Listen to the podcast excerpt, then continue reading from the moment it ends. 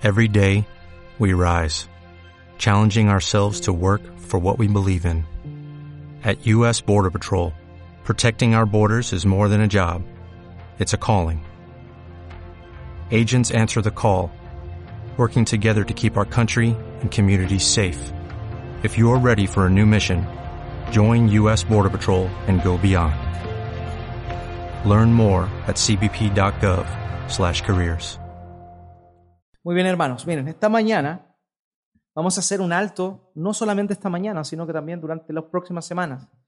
Vamos a estar haciendo un alto sobre nuestro estudio de conociendo al Salvador a través de las, de las Escrituras. Ya que justamente pasamos a la parte del Nuevo Testamento, sin embargo, hay algo que nos apremia. Hay una temática que es necesaria que nosotros como cristianos, como parte de esta iglesia local, Iglesia Cristiana Antofagasta, conozcamos, sepamos y de alguna manera podamos adentrarnos en ello para ponerlo en práctica.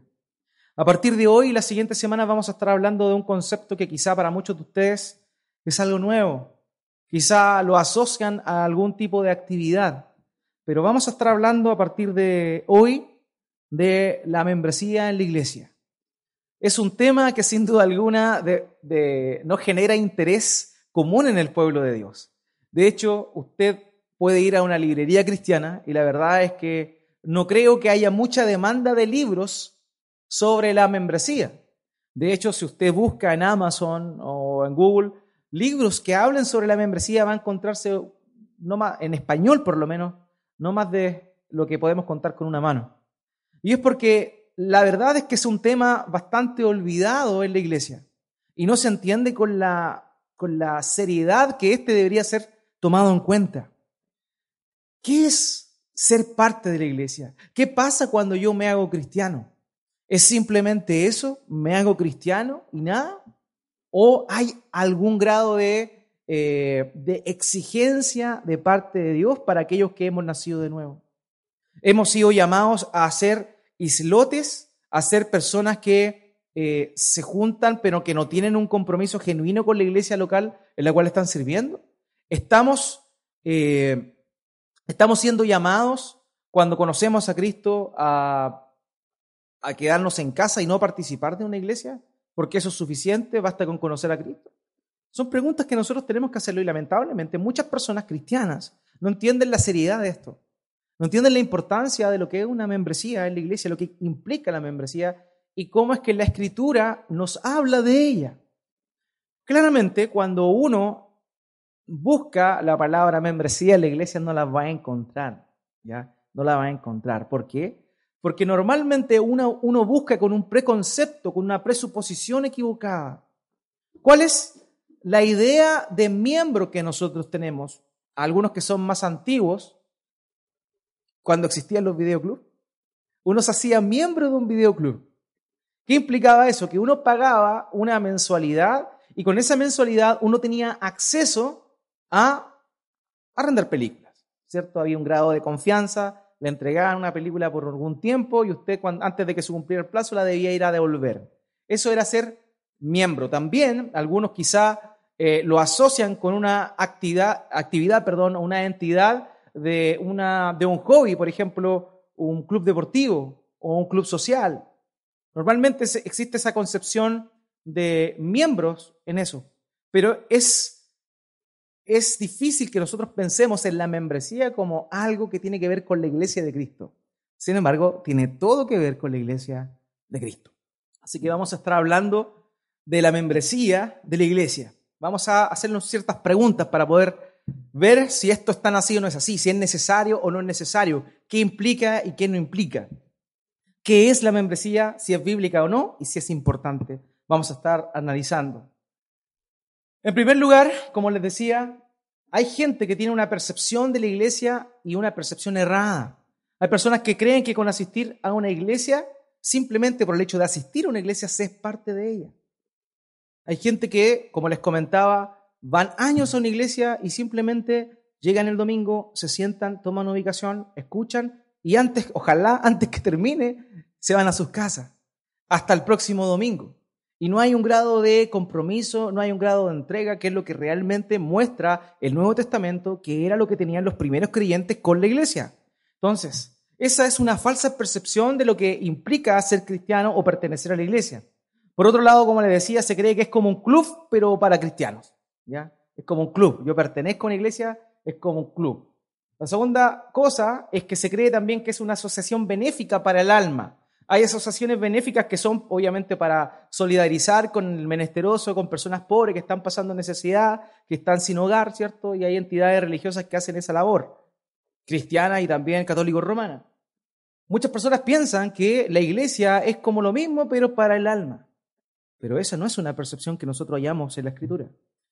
Lo otro, muchas creen que se trata de, una, de un proveedor de servicios como que yo necesito ánimo y voy a la iglesia y la iglesia voy a sacar ánimo. Que yo necesito, em, de alguna manera, tengo un negocio, necesito emprender y veo la iglesia como un lugar donde puedo tener clientes potenciales. Por tanto, voy a la iglesia y lo veo como para sacar mis, mis, propias, eh, mis propios beneficios. Y otra parte es que se cree, otra cosa es que se cree que la adhesión a la iglesia es voluntaria. O sea, que yo voy a la iglesia cuando quiero y cuando no quiero no voy a la iglesia. Y así simplemente. Sin embargo, hermanos, lo que nosotros notamos en el Antiguo Testamento es un paradigma totalmente diferente a lo que muchas personas lamentablemente piensan. Y eso es lo terrible. Y por eso es que estamos en una etapa como iglesia en la cual hemos crecido más, eh, se han ido sumando, se han ido añadiendo nuevos hermanos y es necesario que ya establezcamos esta, este principio bíblico importante para que nos ordenemos como iglesia para que tengamos un mayor compromiso aquellos que somos miembros y que entendamos qué es lo que significa ser miembro de la iglesia o ser simplemente un asistente a la iglesia. Y esa es la gran diferencia y lo que vamos a estar viendo en este tiempo. Ahora, ¿por qué se llama membresía? ¿Cierto? Yo les comentaba que normalmente ese concepto nosotros lo, lo los antiguos lo, asimilaban a un videoclub o a una librería, o perdón, a una biblioteca donde uno era miembro y podía ir a sacar libros. Pero ¿por qué se llama membresía en el sentido o en el uso exclusivo de la iglesia? ¿Por qué es que la iglesia es donde verdaderamente existe el concepto de membresía y no en otro, en otro lado? Y es tan sencillo como esto. Una casa tiene ladrillos, ¿cierto? Un rebaño tiene ovejas. Una vid tiene ramas. Y un cuerpo tiene miembros. Y la escritura dice que nosotros somos un cuerpo, somos el cuerpo de Cristo. Y eso es lo que nosotros podemos notar ahí, lo que escribe Pablo a los romanos, en Romanos capítulo 12, verso 4 al 5. Dice lo siguiente, así como nuestro cuerpo tiene muchas partes y cada parte tiene una función específica, el cuerpo de Cristo también. Nosotros somos las diversas partes de un solo cuerpo y nos pertenecemos unos a otros. Por eso es que el concepto de membresía es tan importante.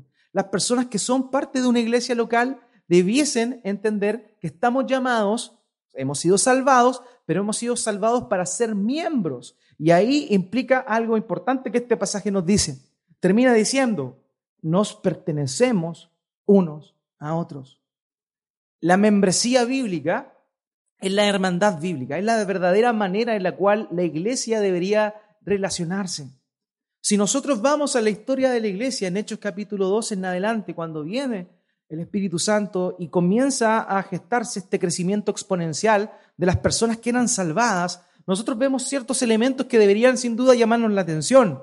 Por ejemplo, nosotros vemos que de pronto, en un momento a otro, los hermanos se reunían, no tan solo aquellos recién convertidos, se reunían en las casas Tenían comunión, partían el pan que corresponde a la cena del Señor. También tenían todas las cosas en común. Algunas personas comprendieron que habían hermanos recién convertidos que venían de otras latitudes del mundo, no tenían cómo sostenerse y ellos sintieron en su corazón la necesidad de vender sus propiedades, ponerlas a disposición de los discípulos. ¿Para qué? Para que estos pudiesen repartir de una manera mejor a cada uno conforme a la necesidad que tuviera. Entonces vemos un sentido de comunidad. Hermanos, la iglesia es una comunidad. Eso es lo que somos, una comunidad cohesionada. Hay una gran diferencia entre un grupo y un conglomerado. Un conglomerado es, por ejemplo, cosas que están juntas pero que no tienen una relación la una con la otra. No tienen una, una, una comunicación, un feedback, una retroalimentación. Por ejemplo, un saco de papas es un conglomerado. Son papas que están juntas, pero simplemente están juntas porque cumplen el objetivo de ser movilizadas de una manera más práctica. Sin embargo, un grupo, un equipo es distinto. Nosotros lo vemos en un equipo de fútbol. Cada jugador tiene su función, cada jugador tiene una responsabilidad y tiene que hacer parte de ella. Eso es un grupo, eso es un equipo. Esa es la diferencia que existe. Y la iglesia está llamada a ser un grupo, un equipo, una comunidad de hermanos en la fe que está cohesionada. Y es ahí donde este principio importante que aparece en Romanos capítulo 12, versículo 5, eh, es tan relevante. Somos y nos pertenecemos los unos a los otros. ¿Qué implica eso? ¿Qué implica que yo me pertenezco, yo pertenezco a ustedes y ustedes pertenecen a mí? Hay un sentido de propiedad, hay un sentido de interés. Hace unos meses atrás hablábamos, terminando la primera epístola de Pablo a los tesalonicenses, y hablábamos de que hay un llamado a la iglesia, hay un llamado a los hermanos en la fe a animar, ¿cierto?, a aquellos que están desalentados. Hay un llamado también a aquellos que están ociosos a reprenderlos, a llamarles la atención. Y hay un llamado también a fortalecer a aquellos que están debiluchos, están baleando, están recién comenzando. Ahora la pregunta es, ¿cómo yo puedo hacer eso si simplemente soy una, una persona que asiste al el día domingo a la iglesia, escucha un sermón, canta un par de canciones, sigue unas oraciones y se va para la casa? Y no tiene participación ni comunión con sus hermanos el resto de la semana. ¿Cómo puede cumplir esa labor? ¿Cómo puede cumplir ese mandato expreso del Señor? Y la respuesta es siendo parte y entendiendo verdaderamente qué implica ser parte del cuerpo de Cristo, qué es ser miembro del cuerpo de Cristo. Por tanto, la iglesia local es parte de la comunidad de fe global, es parte de la iglesia universal, pero también es necesario que la iglesia local tenga esta concepción importante en la cual cada persona que es parte, ha sido salvada, es reconocida por sus hermanos como alguien cristiano y a la vez es ayudado, es socorrido y a la vez sirve en pro de sus hermanos. Y esa es la idea de la membresía, es el llamado que nosotros tenemos. Por eso vamos a ver una breve definición de qué es la membresía, para que se entienda. La membresía es un pacto de unión entre una iglesia en particular, una iglesia local como esta, Iglesia Cristiana Antofagasta, y un cristiano, alguien que ha nacido de nuevo. Esto es importante, esto es importante. Los miembros de una iglesia no pueden ser personas que simplemente vienen y personas que no han hecho una profesión de fe pública. Eso es relevante. Hay personas que asisten a las iglesias. El mismo Agustín de hablaba de que la iglesia está constituida de dos, de dos equipos, por así decirlo. Una o de dos, de dos eh, maneras, la iglesia visible y la iglesia invisible. La iglesia visible corresponde a todos aquellos que se reúnen en un lugar, ¿ya? En un lugar determinado. Por ejemplo, que estamos aquí en estos momentos somos una iglesia visible, pero también está la iglesia invisible. Y la iglesia invisible es la iglesia de Dios, desde la perspectiva de Dios. La iglesia invisible es aquella que el ojo humano no puede ver, pero que Dios puede ver y está constituida de todos aquellos que han nacido de nuevo. Por ejemplo, de aquí o que lleguen más adelante otras personas, nosotros no podemos dar fe de que todos ellos han nacido de nuevo. La iglesia invisible es aquella desde la perspectiva de Dios, que está incluida de las personas que asisten a una iglesia, pero específicamente de aquellas que han sido verdaderamente salvadas, han nacido de nuevo. Y también la iglesia invisible cuenta a aquellas personas que ya no están entre nosotros, pero que eran cristianos, por ejemplo, don Gustavo, aquellos que nos acordamos de don Gustavo. Por ejemplo, él ya no está con nosotros, está en la presencia del Señor, pero él es parte de la iglesia invisible, porque él, su cuerpo murió, ¿cierto? Pero su espíritu está en la presencia del Señor. Entonces esa, es la división que se hace. Ahora, un miembro de una iglesia tiene que ser alguien que verdaderamente ha nacido de nuevo ha nacido de nuevo. ¿Por qué? Porque la idea de la membresía en la iglesia es que se parezca lo más posible a la iglesia de, Cristo. Vamos a ver por qué es importante que verdaderamente las personas que sean miembros de una iglesia eh, sean personas que han nacido de nuevo. Lo vamos a ver más adelante. Entonces, es un pacto de unión entre una iglesia en particular, una iglesia local y un cristiano. Eso es lo primero, ¿ya? O sea, la persona que anhela pertenecer y ser miembro de una iglesia local tiene que ser cristiano. Tiene que ser cristiano. tiene que haber nacido de nuevo, tiene que eh, dar evidencia de una vida transformada, que está siendo transformada. Porque si no, no puede ser considerado como una persona que es miembro de una iglesia. Porque vamos a comprender después que la membresía es algo que certifica, por así decirlo, la calidad de cristiano que una persona tiene ante el mundo. Cuando una persona viene a esta iglesia y comete un pecado público, una estafa, por ejemplo, una estafa, hay personas que van a decir, oye, mira, un miembro de esa iglesia es un estafador. Pero es ahí donde uno, si es que entendemos el concepto de membresía y vemos que esta persona no nunca nació de nuevo, nunca anheló más del Señor, nunca quiso crecer, nunca participó más allá de venir a ciertas reuniones, nosotros podemos decir, no, esa persona realmente no es miembro de la iglesia, asistía a la iglesia, pero yo no puedo decir que esa persona es un cristiano, porque lo que hace la membresía, hermanos míos, es de alguna manera corroborar, corroborar el estado de cristiano de una persona. Por eso es que es un grupo llamado o, la, membresía implica a personas que han nacido de nuevo. Lo segundo, es un pacto que consiste en la afirmación de la iglesia, perdón, de la profesión del evangelio del cristiano. O sea, cuando alguien es miembro de una iglesia, cuando uno es miembro de una iglesia, eso implica que la iglesia, la comunidad, no la iglesia, no es una entidad aparte. ¿Ya? A veces nosotros tenemos nuestra concepción católico-romana de que la iglesia es una entidad distinta a las personas. No, hermano, la iglesia somos nosotros. Lo leímos recién en Romanos 12. Somos un cuerpo, el cuerpo de Cristo. Esa es la iglesia. Y un cuerpo está constituido de diversos miembros.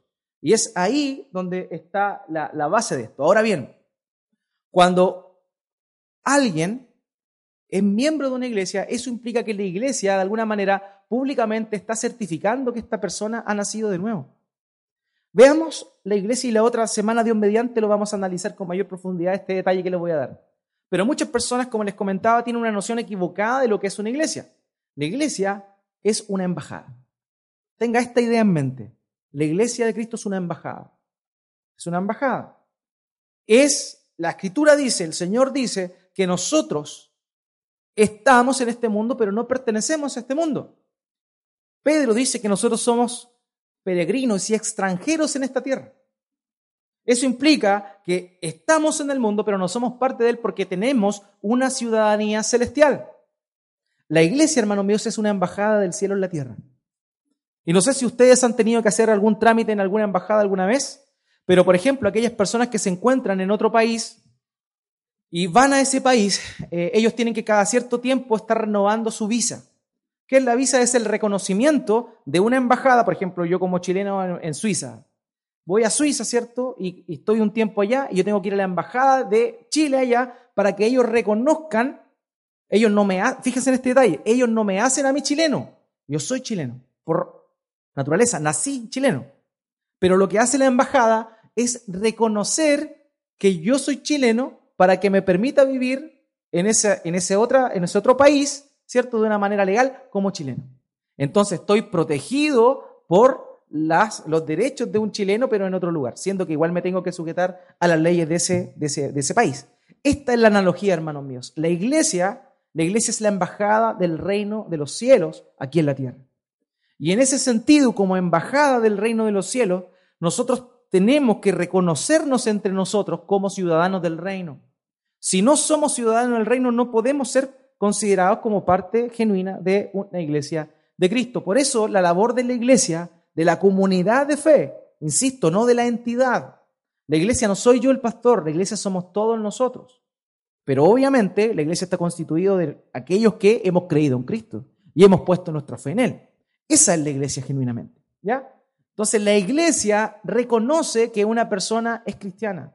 ¿Cómo? De acuerdo, obviamente, a el proceso de transformación que se está haciendo evidente al transcurrir del tiempo. La membresía de la iglesia o el reconocimiento de ser cristiano no implica que uno no se va a equivocar, uno se va a equivocar. Hay oportunidades que uno va a fallar y uno va a dar un mal testimonio delante de las demás personas. Eso no significa que uno no sea miembro de la iglesia, no sea parte del cuerpo de Cristo, no haya nacido de nuevo. Sin embargo, lo que busca la iglesia, la concepción de iglesia, de membresía, es fortalecer y ayudar al hermano que comete esa infracción, por ejemplo, llamándolo al arrepentimiento, y si, y si esta persona no se arrepiente, utilizando otra forma para llevar el arrepentimiento, y si no se arrepiente, ya viene lo que vamos a hablar también más adelante. Es necesaria la membresía en la iglesia, hermanos. Y nosotros vemos en la escritura, no de una manera directa, sino más bien de una manera indirecta, la existencia de estos registros en las iglesias cristianas del primer tiempo. Entonces, vimos un pacto que consiste en la afirmación de la iglesia de la profesión del evangelio del cristiano. Y aquí está la otra parte, la promesa de la iglesia de dar supervisión al cristiano. Esto también es relevante. O sea, cuando tú eres parte de la iglesia, miembro de la iglesia, la iglesia, todos aquellos que somos parte, tenemos una responsabilidad por, por aquella persona que se está añadiendo. ¿Ya? Tenemos que cuidarle, tenemos que proveerle espiritualmente, alimentarlo espiritualmente, guiarle espiritualmente, disipularle. Esa es la idea, por eso es tan importante esto. Y a la vez, la promesa del cristiano de reunirse con la iglesia y someterse a su supervisión. Esto también es importante. Cuando yo me hago parte de una iglesia local, no tan solo tengo derechos, sino que también tengo responsabilidad de lo que veíamos en, en Romanos 12.5.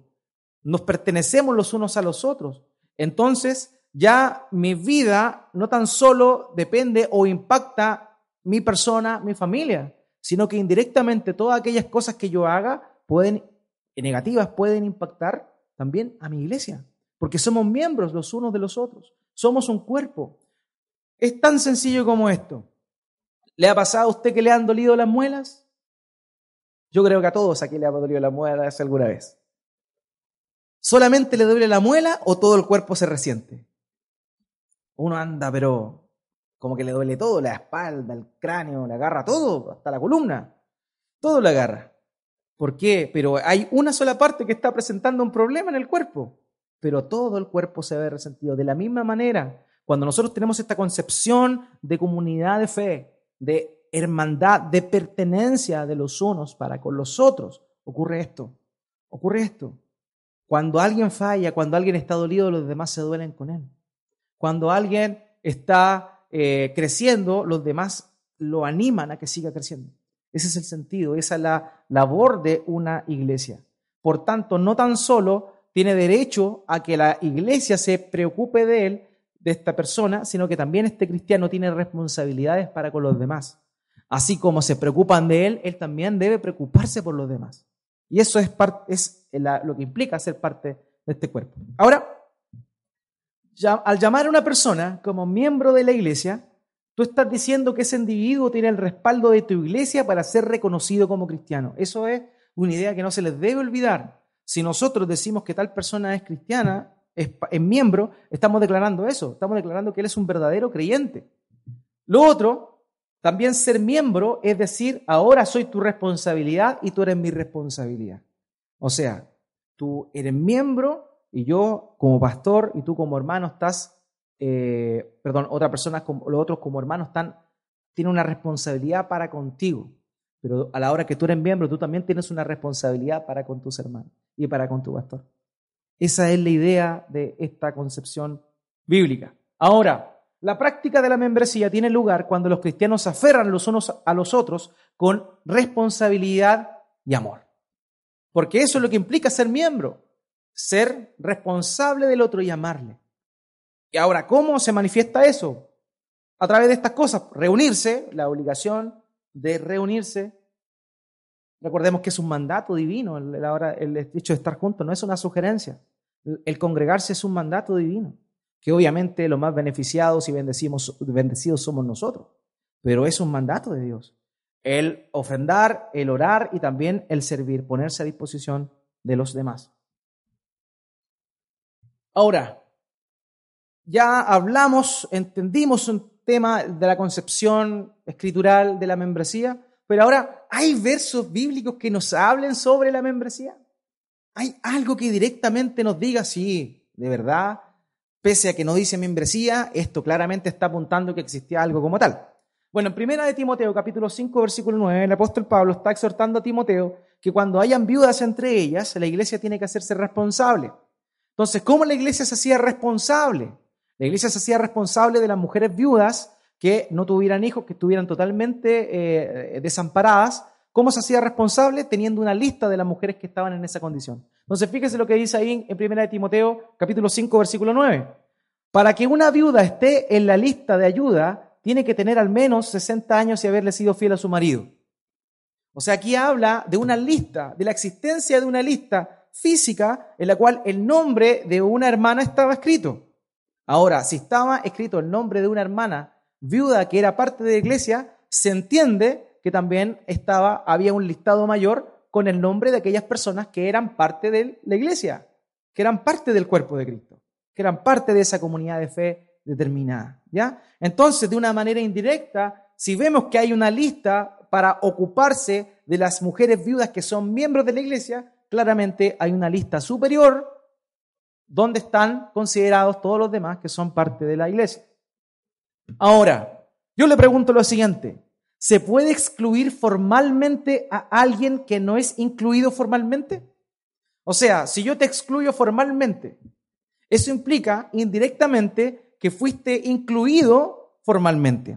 Fíjense en lo que pasa aquí en Primera de Corintios capítulo 5. El contexto, muchos de ustedes quizás lo manejan, si no lo conocen se lo voy a decir. Hubo un caso de inmoralidad sexual en la iglesia de Corinto. Hubo un hombre que se relacionó sentimentalmente con la con su madrastra, con la nueva esposa de su padre. Entonces esta persona era parte de la iglesia, era un cristiano, era un creyente, ¿ya? Y el mandato del apóstol Pablo a la hora de enterarse de esta situación es el siguiente, fíjese ahí. Dice, ustedes están muy orgullosos de sí mismos. En cambio, ustedes piensan que son espirituales. Recordemos que Primera de Corintios es la epístola donde Pablo más adelante va a reprender a la iglesia porque ellos piensan que son súper espirituales, de hecho unos hablan en lengua, otros profetizan, tienen todos, tienen dones. Entonces ellos se creían muy importantes, sin embargo, esa espiritualidad no valía nada, era falsa, ¿por qué? Porque había algo tan sencillo como un pecado totalmente visible para todos que no habían hecho caso en tomar las medidas pertinentes. Entonces él le dice, ustedes se creen espirituales, no lo son, fíjense en esto. En cambio, deberían estar llorando de dolor y vergüenza y echar a ese hombre de la congregación. ¿Cómo van a echar a alguien de la congregación si nunca ha estado válidamente presente o ser parte de la congregación? No se puede. Entonces esto indirectamente nos está hablando que hay una manera en la cual alguien es considerado dentro de la iglesia. Ahora, paréntesis que no tiene que ver con el tema, ese, ser expulsado o ser echado de la congregación no quiere decir que si alguien aquí que es miembro comete un error, le vamos a decir no venga más. No tiene que ver con eso, ¿ya? No tiene que ver con echarlo así, sino más bien no considerarlo como un miembro de la iglesia. Si alguien peca deliberadamente y es miembro de la iglesia, y esta persona deliberadamente peca, se le llama el arrepentimiento, sigue pecando, no hace caso, después otra instancia, según lo que aparece en Mateo capítulo 18, se le dice, dice, dice lo, a lo, lleva a testigo, después lleva eh, a la iglesia, si no ir a la iglesia, tenlo por gentil y publicano, dice la escritura, dice el mismo Señor Jesucristo. Si eso no pasara, viene esta etapa de la, de la excomunión, que se le conoce también, o del expulsar. ¿Pero qué implica eso? ¿No dejarlo entrar más? ¿Verlo desde que viene subiendo la escalera y cerrarle la puerta en la cara? No, no tiene que ver con eso. Tiene que ver con que a esa persona ya no se le puede considerar como un cristiano. Yo no le puedo considerar como parte del cuerpo de Cristo. Ahora, esto es importante, hermanos. No se trata de que nosotros vamos a estar definiendo quién es cristiano y quién no. Nosotros no podemos definir eso. No podemos definir eso. De hecho, si lo vemos en el mismo ministerio del Señor Jesucristo, Él sabía todo. Sin embargo, estaba Judas metido entre medio. ¿Cierto? Y Judas andaba echando fuera demonios igual que los demás. Judas tenía una responsabilidad grande como era tener la bolsa en la cual se, se reunía el dinero, con el cual ayudaban a los pobres y también se sostenían. Entonces Judas era parte de ahí. Entonces, pese a que él nunca fue uno de ellos, estaba con ellos.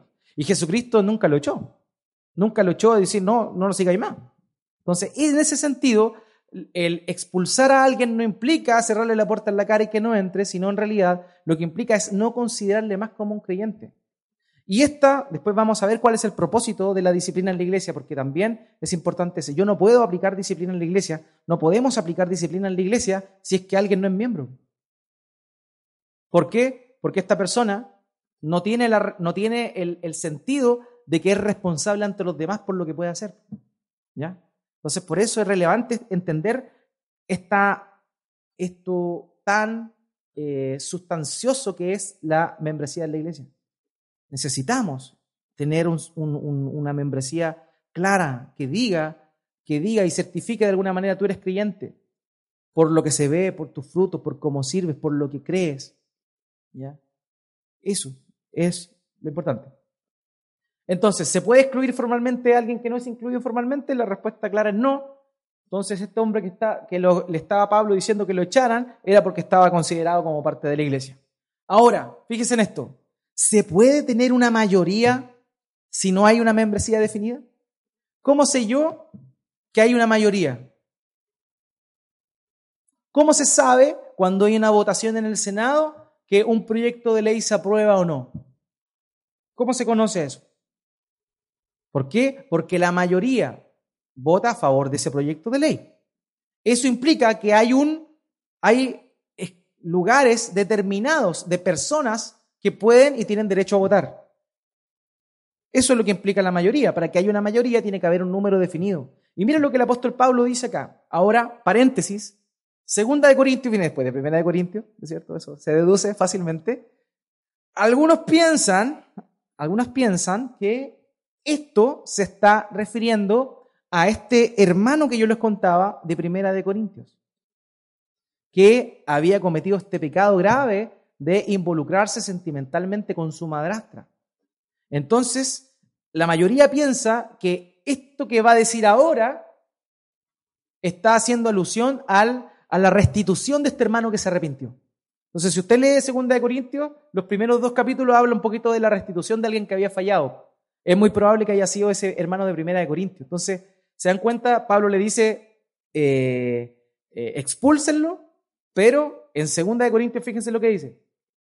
Dice, la mayoría de ustedes se le opusieron y eso fue suficiente castigo.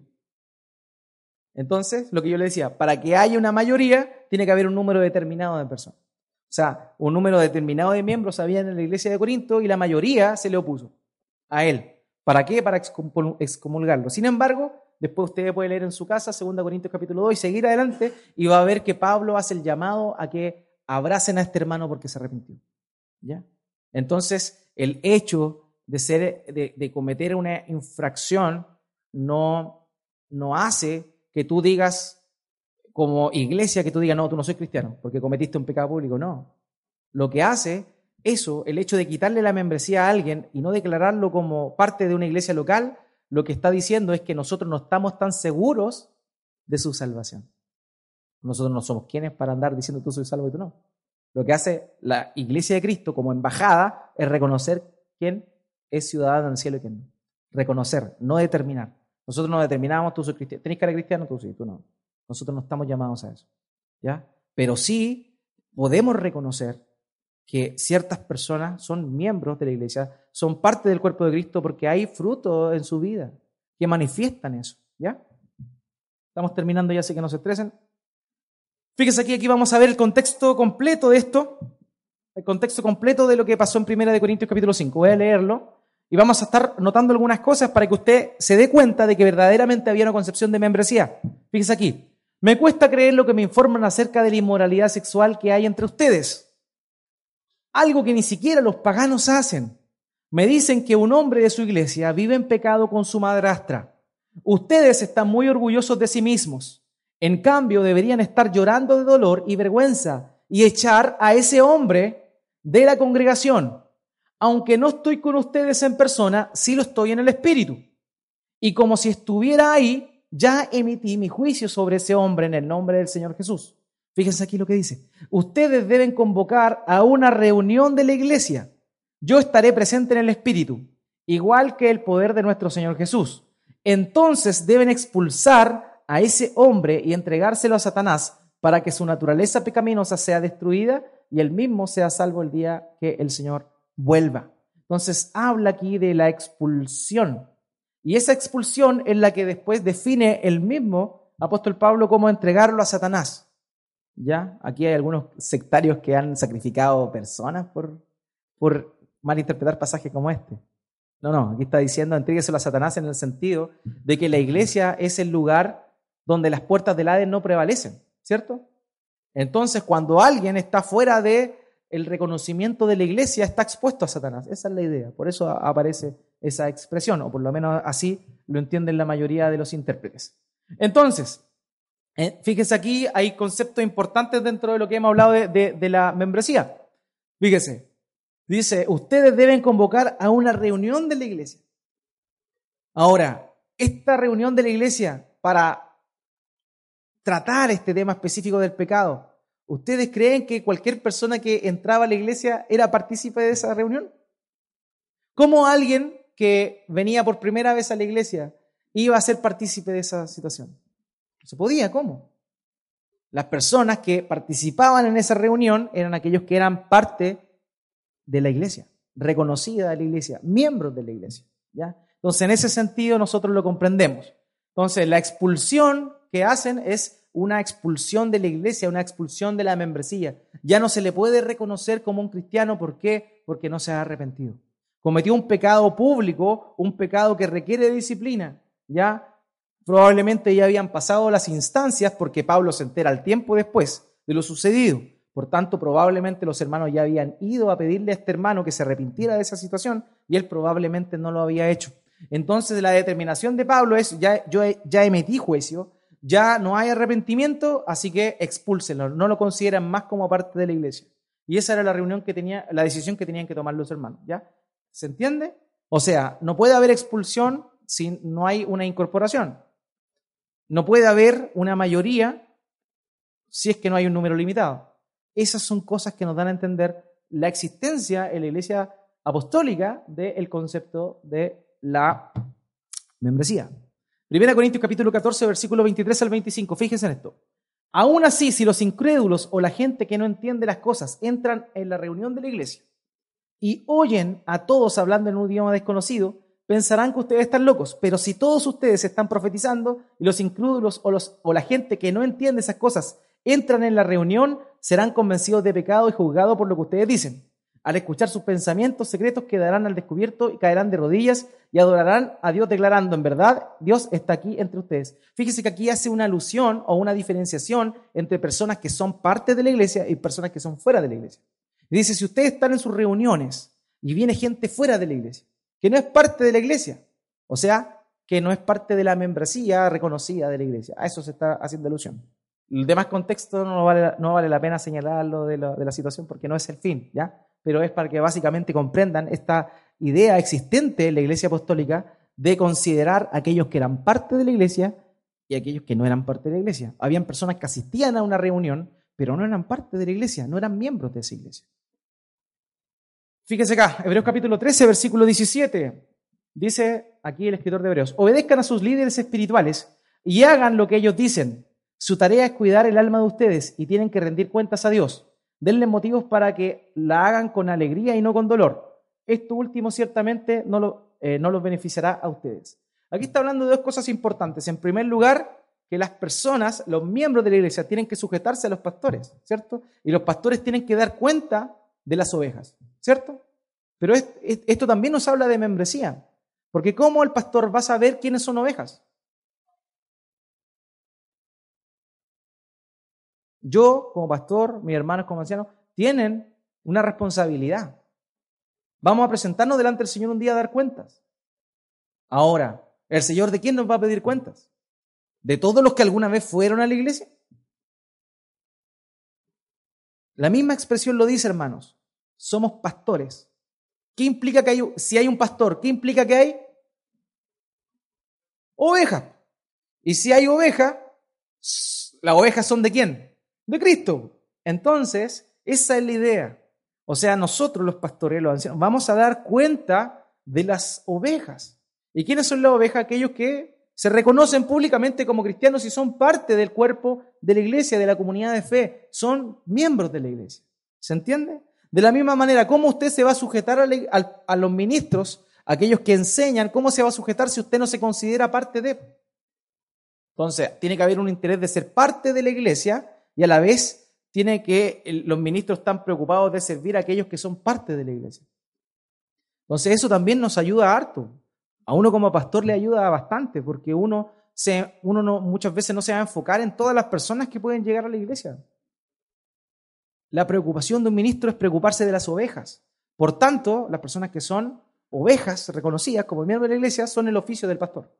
Entonces eso también facilita un montón el trabajo para aquellos que somos ministros y ancianos. Así que eso, hermanos míos, es el sustento bíblico para que nosotros comprendamos que verdaderamente la concepción de la membresía de la iglesia es bíblica y es necesaria. Es necesaria, hermano.